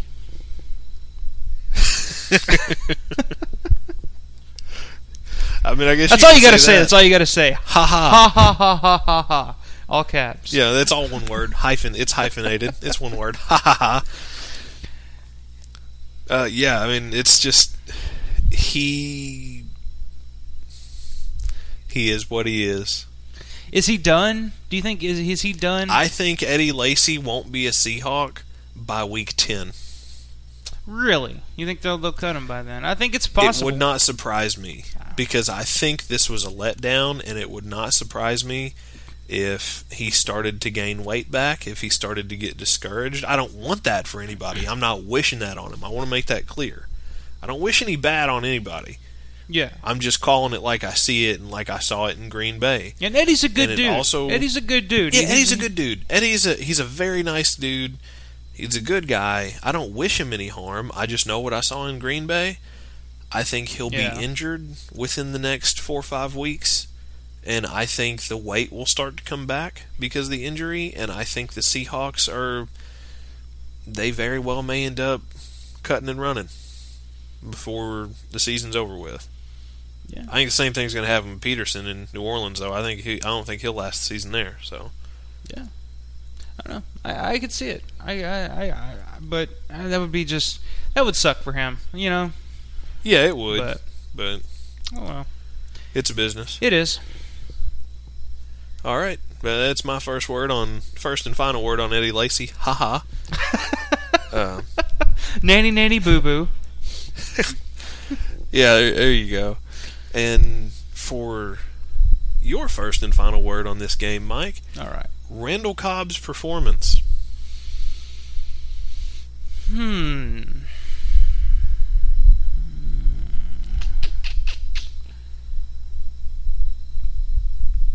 Uh, God, that's tough. Uh, God, nothing comes to mind uh, other than kind of the same way with you. Ha ha ha ha ha. exactly. that would have been my first word. Ha ha. nanny nanny boo boo stick your head in doo doo for ev- for all the doubters and everybody that's down on Randall Cobb Randall Cobb when he's healthy and put into the game plan and used the way he was on Sunday you see what Randall Cobb can be and how valuable he is to this team so to everybody out there that's saying we should trade Randall Cobb or cut Randall Cobb or Randall Cobb is you know in the decline or whatever, everybody calm down. Randall Cobb is fine. Randall Cobb is a, an important cog to this offense, especially with Martellus Bennett out there opening things up over the middle. Um, and, and to me, Cobb was the most valuable, most valuable receiver uh, Oh, on the yeah. team. Most targets, most catches, most yards. He didn't get that touchdown, but man, and it, just shows his value. He can take a five yard catch and turn it into 29 in a blink of an eye. Yeah, yeah, and we saw that on the first drive. That, that big Yeah. play he got where he just got open in that in that zone defense, found found the hole and and took it off with uh, with Bennett blocking for him. So Well, and and one he had a Richard Sherman on him, covering him from the slot, and he, he beat Sherman. he put the move on Sherman where and that's Cobb's agility. He's not he's not a guy who's going to burn you the way that Antonio Brown may burn you with pure speed. He's fast, but he's not a pure speed guy, but man, his agility and his quickness, What's he put that turn on Richard Sherman and left him behind. Yeah, what, what's the what's the term? He's more quick than fast. Yeah. Yeah, that that's Randall Cobb. Uh, just so my first and final word on Randall Cobb's performance is ha ha ha, nanny nanny boo boo, stick your head in doo doo. Cobb's Cobb's back, and he ain't going anywhere. Well said. Ain't going anywhere. So uh, that that segment uh, was brought to you by uh, Child's Play. That was a very uh, childlike childlike segment there, where our only responses were ha ha ha and nanny nanny boo. Our secondary sponsor, LL Cool J. Don't call it a comeback. He's been here the whole time. But all right, we will be back. We're going to take a quick break for a word from our fake sponsors. But when we come back, we're going to give you a preview of the Packers at the Falcons Sunday Night Football, opening up the brand new Mercedes-Benz Stadium in Atlanta. How can the Packers win this game and spoil the Falcons' debut? We will let you know after a word from our fake sponsors. Settle back while Marlboro takes you to Chicago's Wrigley Field. Here, one of pro football's most versatile halfbacks broke an all time National Football League scoring record. Meet Paul Hornung of the Green Bay Packers. Settle back, Paul, with your Marlboro. December 4th, 1960. The Packers against the Chicago Bears. Remember? This was the run that shattered the record 176 points scored in a single season.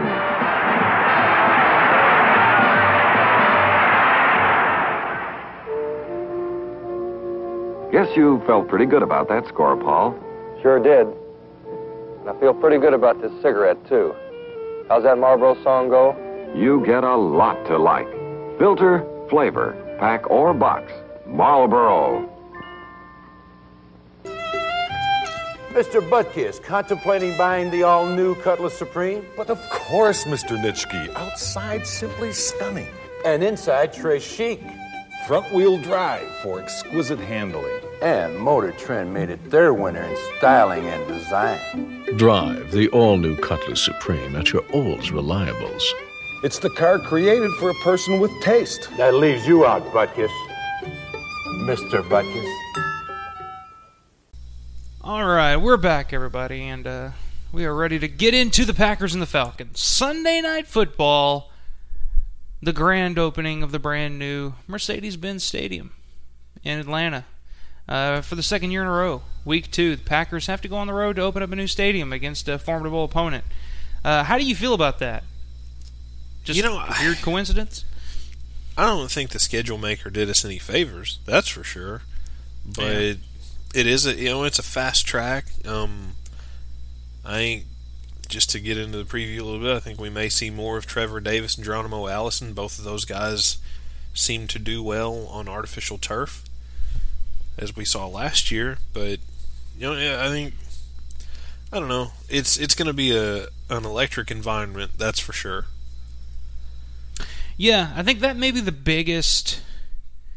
That may be the biggest thing for the Packers to overcome. You know, Yeah. the Falcons are a good team. Not, no, not under, they beat us twice last year. Um, Yeah. but you know the just the energy and the noise and just the emotion of opening up a new stadium. Uh, you know, it's hard to overcome. The Packers found that out last year uh, against Minnesota. Uh, oh, but definitely. you know, uh, how how much of an impact do you feel like that's going to have uh, on this game? I mean, I'm not going to underrate it and say it's going to have no impact, but I think this is a, um, I think it's a pretty veteran laden team at this point. I think we've got more vets on this team than we have at many times in the past. Yeah. So I, I think we've got the leadership and the veteran presence in that locker room and in the huddle to do a lot to counteract what what they may try to do there. And Aaron Rodgers and this team, I mean, they handle the silent count really well. We've seen that in the past, so Well, does I'm not uh, worried too terribly much about it. does the fact that they went into Minnesota and opened up the U.S. Bank Stadium last year does does that give the Packers uh, any maybe not an edge, but uh, you know a, a feeling of been here, done that before. We know we know how it's going to be. You know what I'm saying? I hadn't really thought about it, but I think it may. You know, the majority of this team was there for that last year. I think they they'll have a good feeling of how it's going to be, and that was a divisional game. yeah. So it, it's going to be interesting to see. I think they're going to handle it well enough. Yeah, I- I, think I think they'll be fine. Um, like you said, I think it's going to come down to time of possession, uh, and you know the Packers are pretty good at that. We saw that at the end of the Seahawks game when they were able to just Oh, sew it away, you know, uh, with the run And- game and the quick passing game. Yeah, and they dominated the Seahawks with time of possession. Part of that was the defense getting off the field quickly. The other part of it was the offense, especially in the second half, um, using more traditional huddle and less no huddle. And with the personnel that's on this team this year, with especially the the additions of uh, Bennett and Kendricks and moving Montgomery to running back, who can split out wide, as we saw plenty in the Seahawks game. They they went to five wide, way more than I thought they would Yeah. but they can come out in a traditional huddle more often now and still vary their sets all over the place with one personnel set without having to go no huddle or super up tempo and if they can do anything remotely like they did to Seattle with Atlanta and can really control that time of possession, I think that's going to do a lot to decide the outcome of this game. Yeah, I, th- I think it's definitely going to be important. But I, I think, you know, just going back to to the NFC Championship game last year, and, uh, and even the game that they played earlier in the year, uh, I, I think the big question you know they did a, they did a pretty good job of it in the first game, but the NFC title game it just it just went overboard. But I think they just ran out of gas at that point Yeah, with the injuries and I- everything else. but do you feel like the secondary is ready for, for Julio Jones in this passing attack? Because uh, they, you know, we we talked about it earlier. Ladarius Gunter, we, we've mentioned this before on numerous occasions, but Ladarius Gunter was was the number one cornerback in that game, Yeah. trying to cover Julio Jones. It's a little bit of a different situation now. Um, but do you feel like with the, with the additions of Davon House and uh, Kevin King, even and, and you know this team being just healthier overall, how do you feel like this? How, how confident are you in this secondary going up against Julio Jones and and the rest of this these receivers? a lot more confident than I was in the NFC title game. Well, yeah, I think the addition of Davon House is going to be big because, I mean, when you think back to it, when he was with Green Bay, he was generally the guy to take on that assignment. He's played a lot of ball against Calvin Johnson. He actually played and played pretty well against Julio Jones in the past. He played a lot of ball against Alshon Jeffery. And this is a guy who's played against big receivers. He's a strong dude. He's really good on the jam and sticking with guys man to man. And I think the improved play of Randall and Rollins is going to factor into this too. And with that Nitro package, we don't know what we're going to see. I mean, Atlanta has a whole game's worth of tape on it right now, but it's still an evolving thing. And I think we may offer, uh, you know, a bit more pass rush and strength up front than we had last year too. Yeah, I think being healthy definitely helps. But you know, like you said, I. I feel much better going into this game, especially after what we just saw in, in the Seattle game. If the defense can play up to par like that, especially when you look at you know the Falcons were only able to hang 23 on the Bears. you know? Yeah, and you know we talked about during the break, uh, during the fake sponsor spot, the the Bears defense is not in the class of Seattle's defense just yet. They're good. I'm not going to take anything away from them. They're They're- they're, they're an good. up-and-coming they're, They are definitely their arrows pointing up. Couldn't name you one player in their secondary, but that's No, uh, but they are on the way up. They're an ascending defense, but they're not Seattle. yeah. and uh, you know for Atlanta and they also played on grass. Atlanta's not as good on natural grass outside either. These all these sissy dome teams running around out here. uh, but you know I I I think this is also a thing where our defense may look even faster on a fast track surface like this because we've got some guys that can run. Yeah. I'm I'm especially interested to see if Josh Jones sees the field in this game with his speed, and you know if he can make any kind of impact. But um, I think we're going to see a lot of nitro. Looking at the stats,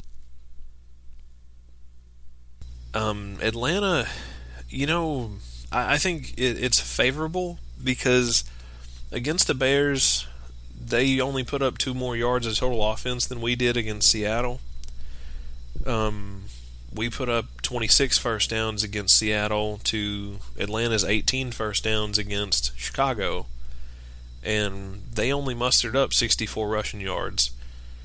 So the thing that I'm looking at is I think that with our defensive front, especially, I think we can stop the run well out of the Nitro package. I think that's the theme that's going to continue, especially with Perry, uh, Mike Daniels, and Big Kenny Clark in there, and the addition of Quinton Dial. I Yeah, think we can and make we're gonna Atlanta have to. one-dimensional. We're going to have to make them one dimensional because that's where Matt Ryan is uh, makes his money is when they have a run game and they can run the ball Yeah. and he can do the play action. Matt Ryan Yeah. is amazing uh, when it comes to the play action pass. You go all the way back to you know the NFC Championship game when the Packers won the Super Bowl or, or the NFC divisional game, I, I should say. Yeah. Uh, that was when they had Michael Turner, and they they were one of the top running teams in the league, and they that play action pass is, is was their bread and butter. They're still that team, but the the question mark that I have about the Falcons' offense is that there's there's one huge huge key loss that they had this offseason, and that's offensive coordinator Kyle Shanahan, who's now the head Yeah. coach of the San Francisco 49ers. Um, they got uh, who is it? Steve uh, Sarkisian, I guess, is their Yeah, yeah. their new Sark. offensive co- offensive coordinator. So uh, my big question is, especially coming off the Chicago Bears game where they almost lost, um, how much of an effect does Kyle Shanahan's uh, exit have on this offense? Because Kyle Shanahan is is a hell of an offensive coordinator. Uh, Oh, yeah. Everywhere Yeah, he's gone, I- he's had success, and with him being gone and a new guy coming in. Uh, how much of an effect is that going to have on this Falcons offense? I think it may have a similar effect on this Falcons offense in the same way that um damn it, and I had his name in my head just then. He left us to coach the Dolphins. Oh, Joe Philbin. yeah, Joe Philbin. I knew it was Joe. Joe something. It just it brain fart there. But yeah, the way that we saw this team kind of sputter that next season after Philbin left, yeah. I think that can kind of it may have the same effect, maybe not quite as much as it did on on the Packers that year, but it may have somewhat of the same effect on the Falcons because Matt Ryan was very comfortable in that system. You know, he got his MVP in that system. And you know, they like I said, the Bears are an ascending defense, but they're not on Seattle's level. And there were times in that game that Atlanta struggled especially in the run game. And you know they've still got their their returning faces and Devonta Freeman and Tevin Coleman, but you know 64 yards, 2.8 yards a carry is all they mustered up against that Bears defense, and I think we're going to be able to make them one dimensional. Yeah, and you talk about uh, Shanahan's exit, the effect it, it it's going to have on Matt Ryan. Uh, I think it's going to have an even bigger effect on Julio Jones. Julio Jones, uh, over the over the two seasons that, that Shanahan was the offensive coordinator for the Falcons, Julio Jones blew up because Shanahan yeah. uses Shanahan is his offense is predicated on you look to your to your X receiver first, and Julio Yeah. Jones was that X receiver, and he got you know got 10, 12 catches a game in that system. Um, so I think that could be a big thing because I don't think he had. I don't have the numbers in front of me if you want to look at them real quick, but I don't think Julio Jones had nearly the game against Chicago that, that he that he's had I mean, I'm past couple I'm looking years. at their receivers. Their leading receiver catch wise was Mohamed Sanu. He had six receptions for 47 yards. Um, Austin Hooper, he he had that one huge 88 yard yeah. Deal there. He only you know he had the two receptions for 128 yards and a touchdown, but Jones was held to 40 uh, to 44 four receptions for 66 yards with a long of 25 and no touchdowns. They held him out of the end zone. Yeah, and like I said, who who are the Bears secondary right now? Who are their cornerbacks? I couldn't name you one off the top of my head. Yeah, I mean, I think their top dude is oh, um, what's his name? White, the young guy. I think he's a second year guy. Mm, No clue. I don't know. It doesn't matter. It's not Bears week.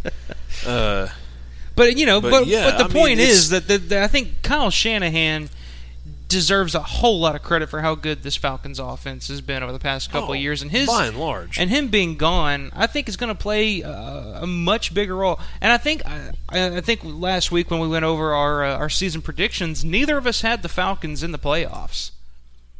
I thought that was interesting. That was No, something we we, didn't. didn't even really discuss. But neither of us had the Falcons in the playoffs, and it's not.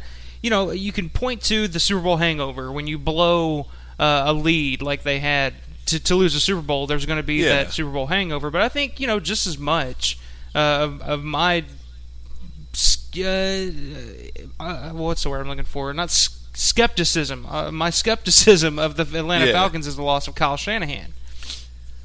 So Well, and you know, it's the thing too where they gave up two sacks to the Bears. So I think if we can stop the run and make them one-dimensional pretty early, Mhm. like we did to Seattle, I think that's when our guys can really start. I think they'll be able, if the defense plays even decent compared to what they did this past Sunday against Seattle, I think they'll be able to start pinning their ears back towards the you know middle of the second quarter to try to get to Matt Ryan. I don't think Atlanta's going to have much success trying to run the ball at all Sunday night. Yeah, I I think we I think we can stop the run and force them to be one dimensional. Now, you know, you, you you say, "Oh, be one dimensional Atlanta Falcons." You look at all the weapons that they have on offense, and you're like, Well, yeah. you know. But at the same time, our secondary didn't have uh, an interception in in the Seahawks game. I, I as good as as good as our secondary plays, and as, especially looking at the preseason and the turnovers that they generated and the interceptions they generated, uh, I could see I could see our defense getting a number of turnovers in this game. I could too, because in that Seattle game, there weren't that many opportunities for interceptions. So many of the balls that Russell Wilson threw were throwaway. Yeah. He threw them right into the sidelines. You know, there are a couple I thought that should have been intentional grounding, but we're past that. so, uh, but yeah, I and I think Matt Ryan is a guy that you can frustrate, and once he gets frustrated, as efficient as he tends to be, he's also one that when he's frustrated and pressed, he may start pushing and trying to you know press the issue to fit a ball in somewhere that it doesn't need to be. Yeah. and that's when the turnovers happen. Yeah, uh, you know, uh, Especially if the man beast is right in his face as he's trying to throw a ball. yeah, yeah. And speaking of, uh, he's three and zero so far. Who'd win in a fight, Mike Daniels or the plants from The Happening? Really? I think it's a good matchup. I don't know. Uh, It's a, it's an interesting matchup. The most the plants from the happening are going to do is make Mike Daniels sneeze, and that's just going to piss him off even more. And then he's gonna let, he's gonna let off a pheromone that, that kills every plant in his vicinity. So uh, yeah. So I, I mean, he's gaining powers like Superman at this point, and it's not slowing down. Yeah, yeah. He, he's he's going to kill the artificial turf at, at the the Falcons' new stadium. So And it's not even alive; it's just going to die on its own. yeah, it's just going to melt. I don't know whatever whatever turf does when you burn it, but uh, so yeah, four and zero. Mike Daniels uh, undefeated.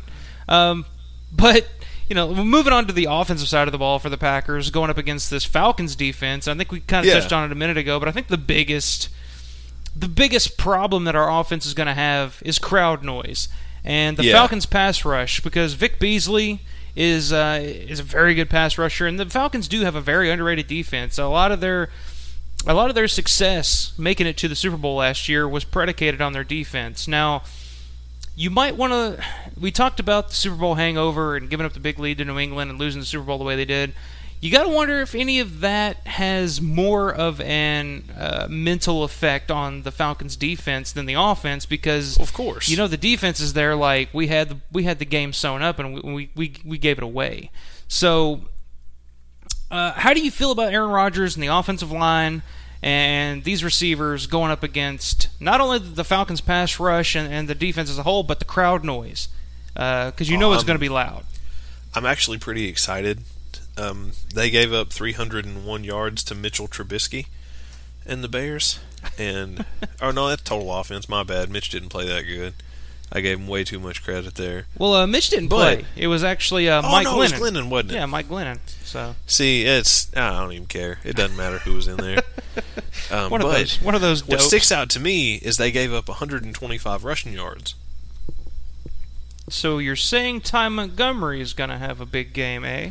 I'm saying this is the game where Ty Montgomery is definitely established as a running back, and all the fools out there in those announcer booths, Troy Aikman, Joe Buck, are going to stop calling him a converted wide receiver. it's time to put that to bed. It, every time I hear it, and it aggravates the hell out of me. Uh, Ty Montgomery in the game, a converted wide receiver. He's a running back, man. Yeah, yeah.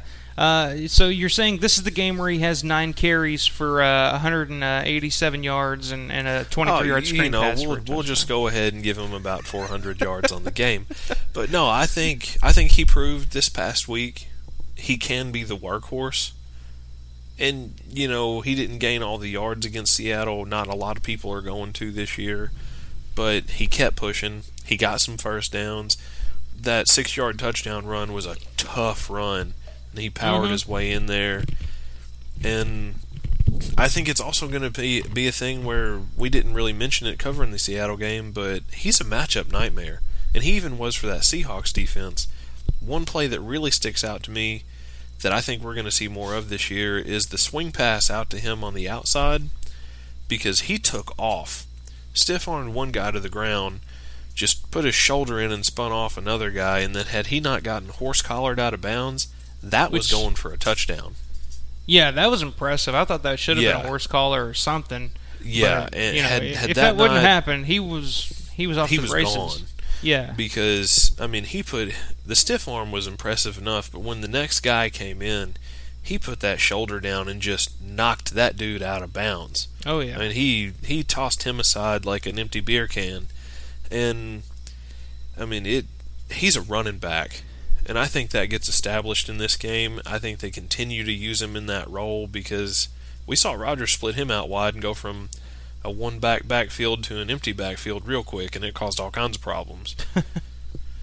but yeah, I, I think it's it's going to be very important for us to establish the run in this game to to, Yes. to offset the crowd noise in the pass Because rush of the Falcons, especially after that's going to take a lot out. Yeah, especially after you, you know what we discussed earlier with Bakhtiari being limited in practice and Bulaga, the possibility of Bulaga missing another game. If we have, if both of our starting offensive tackles are out of, out in this game, uh, that's going to worry me. That's going to be that's going to be scary for me. Yeah, it, it will be. Um, you know, they they only said Bakhtiari was a limited participant, so I don't know. He's a tough dude. We've seen him play through a lot of things before, much in the same way that T.J. Lang has done in the past. So I don't really look for Bakhtiari to miss. I hope think not. they promoted Pankey from the practice squad as kind of an insurance deal because of Spriggs more so than Bakhtiari. Yeah. But I'm not as worried with Kyle Murphy being in there at right tackle as I was going into the Seattle game. Because after halftime, he he just he seemed like he really shook the nerves and just really settled in and played a very very good second half. Yeah, I I felt like he I felt like he played decent. I feel a lot better if Bulaga was back out Oh there. yeah, of course. But uh, you know, if if I'm okay if we got Bakhtiari and Kyle Murphy, I'm I'm okay. But if it, we got Kyle Murphy and Adam Hankey or whatever his name is, uh, yeah, I'll be sweating then. Yeah, just just take Aaron Rodgers out of the game, put Brett Hundley in there, so we, we don't get our quarterback killed and, and we ruin the entire season. Uh, that's Yeah. that's where I'm at on that point. Um, but yeah, I think establishing the run with Montgomery is going to be huge. Um, and I think I think we match up well with their, especially with Geronimo Allison coming back. I think Allison's going to have a big impact on this game coming back because he he played well against Atlanta last year. Uh, Yeah, he uh, first first NFL game, first touchdown catch, Mm-hmm. And he has added some shiftiness to his game. He is no longer, and he made a point to say it. He's no longer going to be just the the big possession receiver.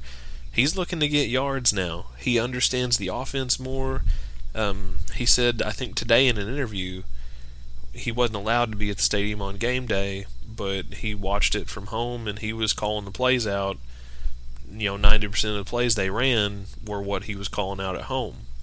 He understands the offense much better than last year, and he feels like that's going to allow him to have his eyes downfield more and head up looking to make guys miss as opposed to just, oh my God, I hope I'm running the right route.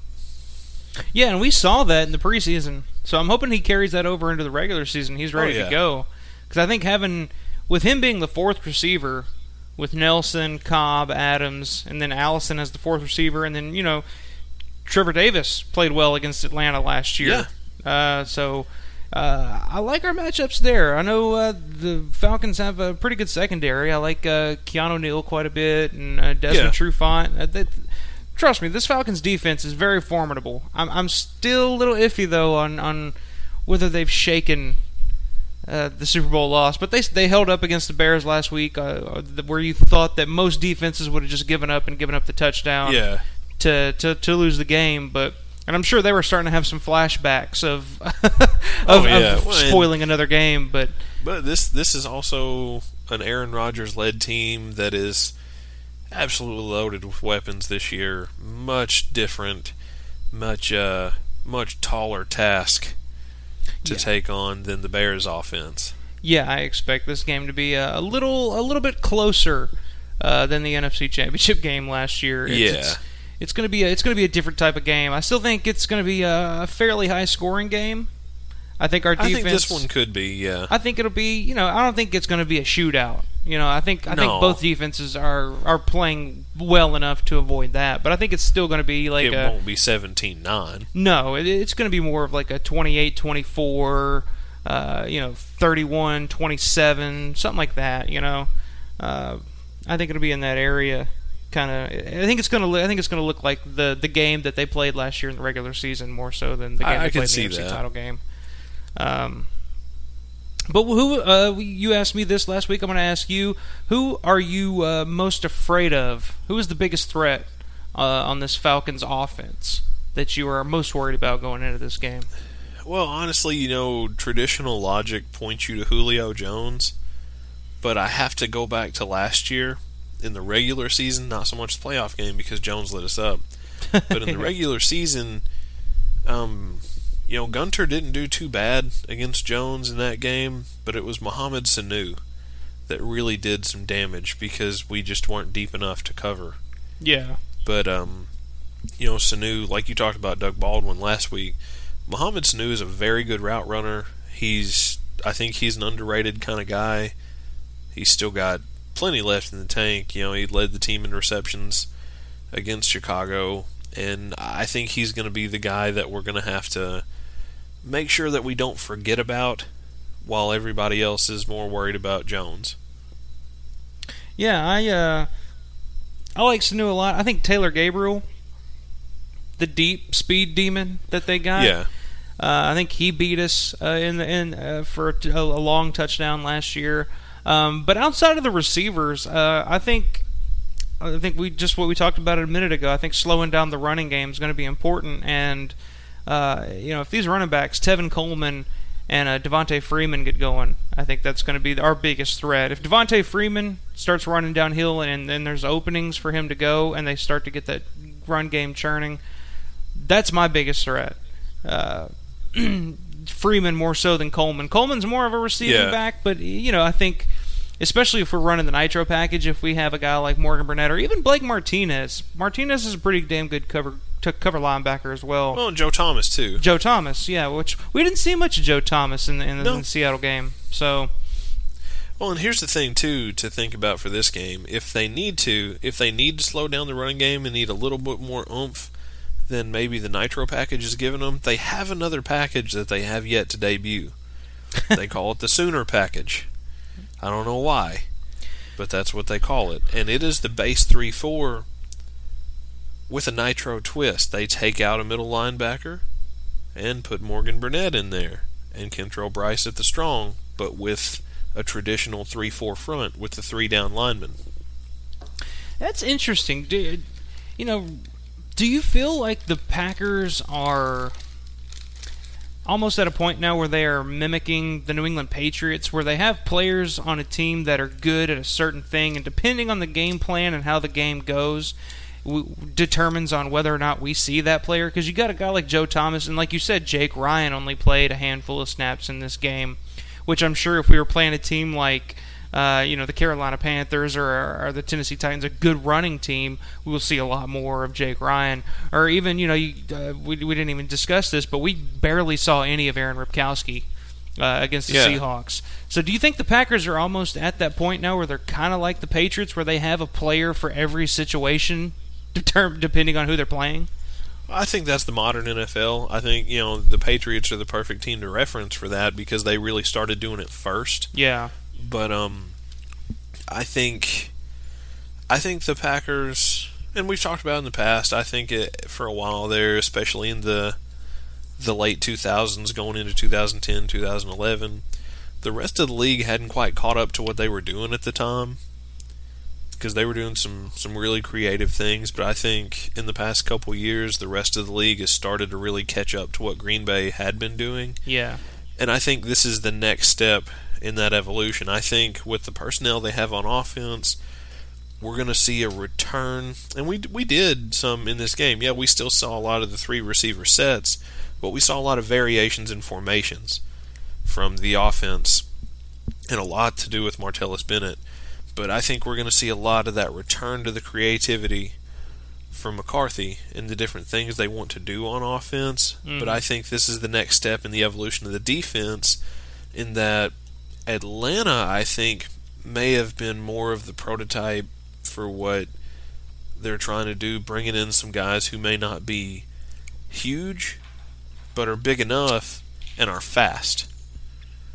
Yeah, And I think like that's where we're seeing Burnett move down. I think that's why they go out and they draft a guy like Josh Jones, like what um, Washington did, drafting Su'a Cravens. Yeah, I think that's just the way. I think you're right. That's just the way that the, the league's going. Um, I think it's smart. I think it's just trying to stay ahead of the curve and being ready. Because, like I said, uh, you're foolish if you're a team that says we are this type of team. This is what we're going to do, and blah blah blah. Sometimes you just gotta you you gotta play your matchup.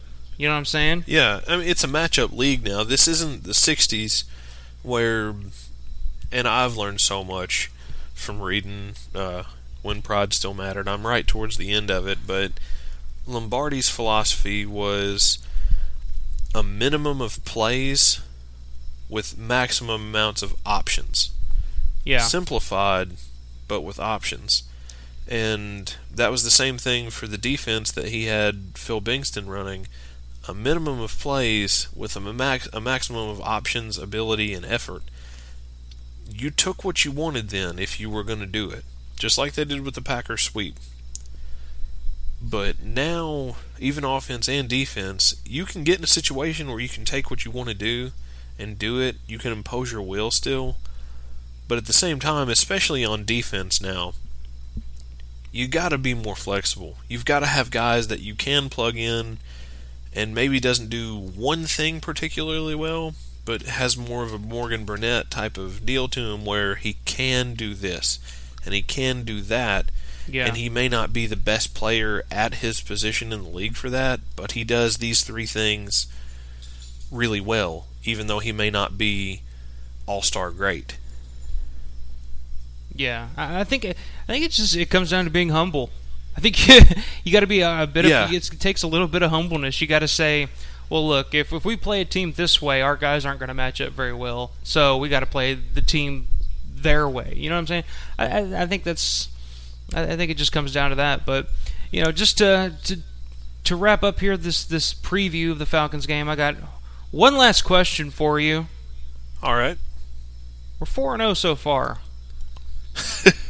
Mike Daniels versus the Falcons offensive line. Who wins? Mike Daniels. Not even a hesitation. This I- I Falcons offensive line is really good, though. They were, you know, peop- I think they're pretty good. They, they are, rated they out pretty, pretty well last year.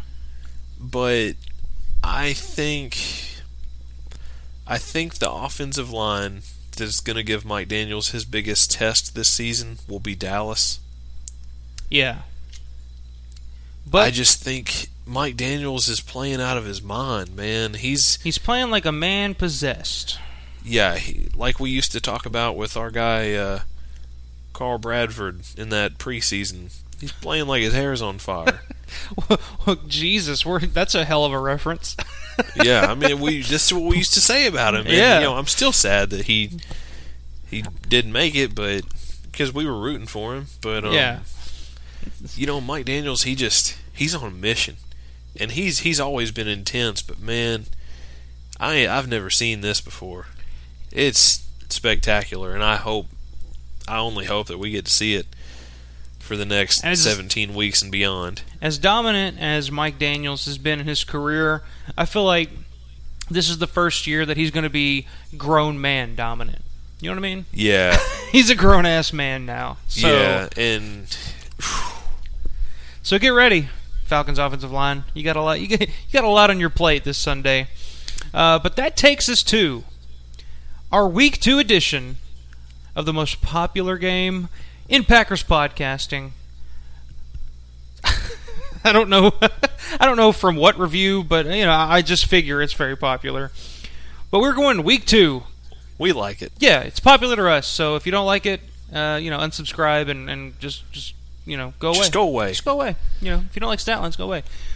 But here we are, week two, Falcons Packers, week two edition of stat lines.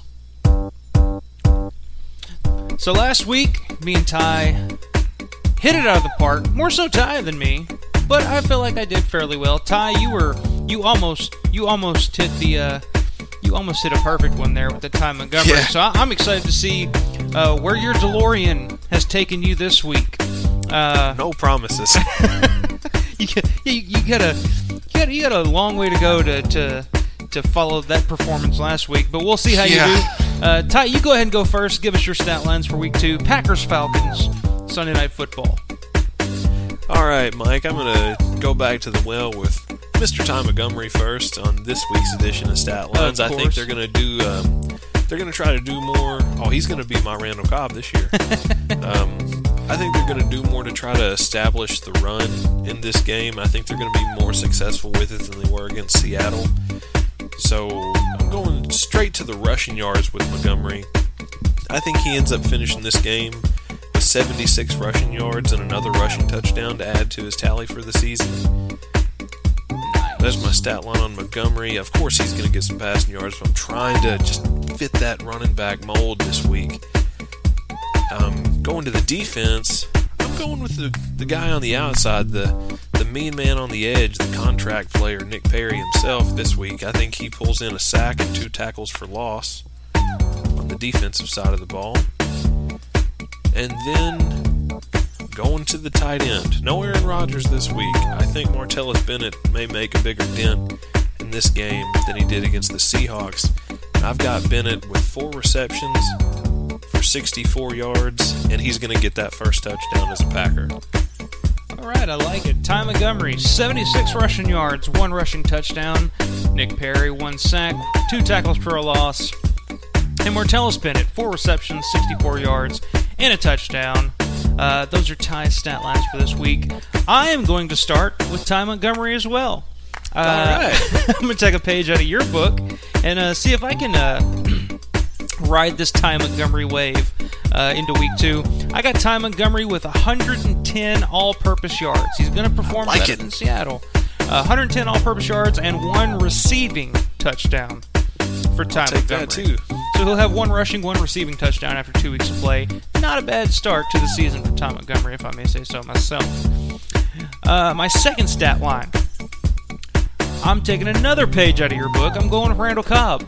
I think Randall All right. Cobb is set to have another big performance. Seven receptions, 87 yards, one touchdown for number 18 himself, Randall Cobb. And my final stat line for week two this one may surprise you, but I liked what I saw in Week One against the Seahawks, and I liked the way that uh, that Dom Capers used him.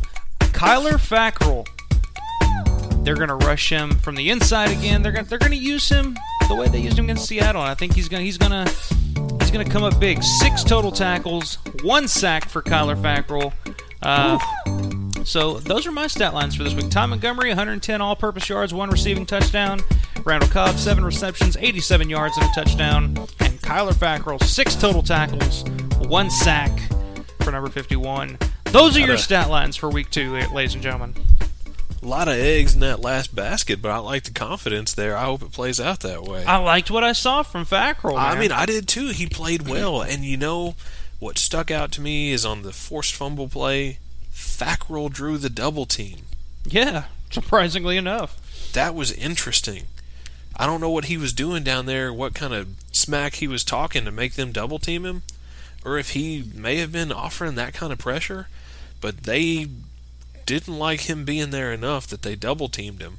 And I think he. who knows? It may be this week Mike Daniels draws the double team and Fackrell beats his man. So Yeah, I think I think Fackrell. Uh, I think Fackrell getting their double team is what they call earning respect. Oh yeah. so if you're double teaming Kyler Fackrell, uh, he he earns some respect down there in the field. Uh, but those are your stat lines for week two as we get set for the Packers Falcons rematch Sunday night football. Uh, everybody's going to be able to see this one, and uh, I feel really good about it. I feel good about the Packers coming out on top this time. Um, you know, you can call me a fanboy or whatever you want, you whatever you want, but uh, I'm telling you, man, the, the the Kyle Shanahan factor. Keep an eye, keep keep that in the back of your mind as you watch this Oh game. yeah.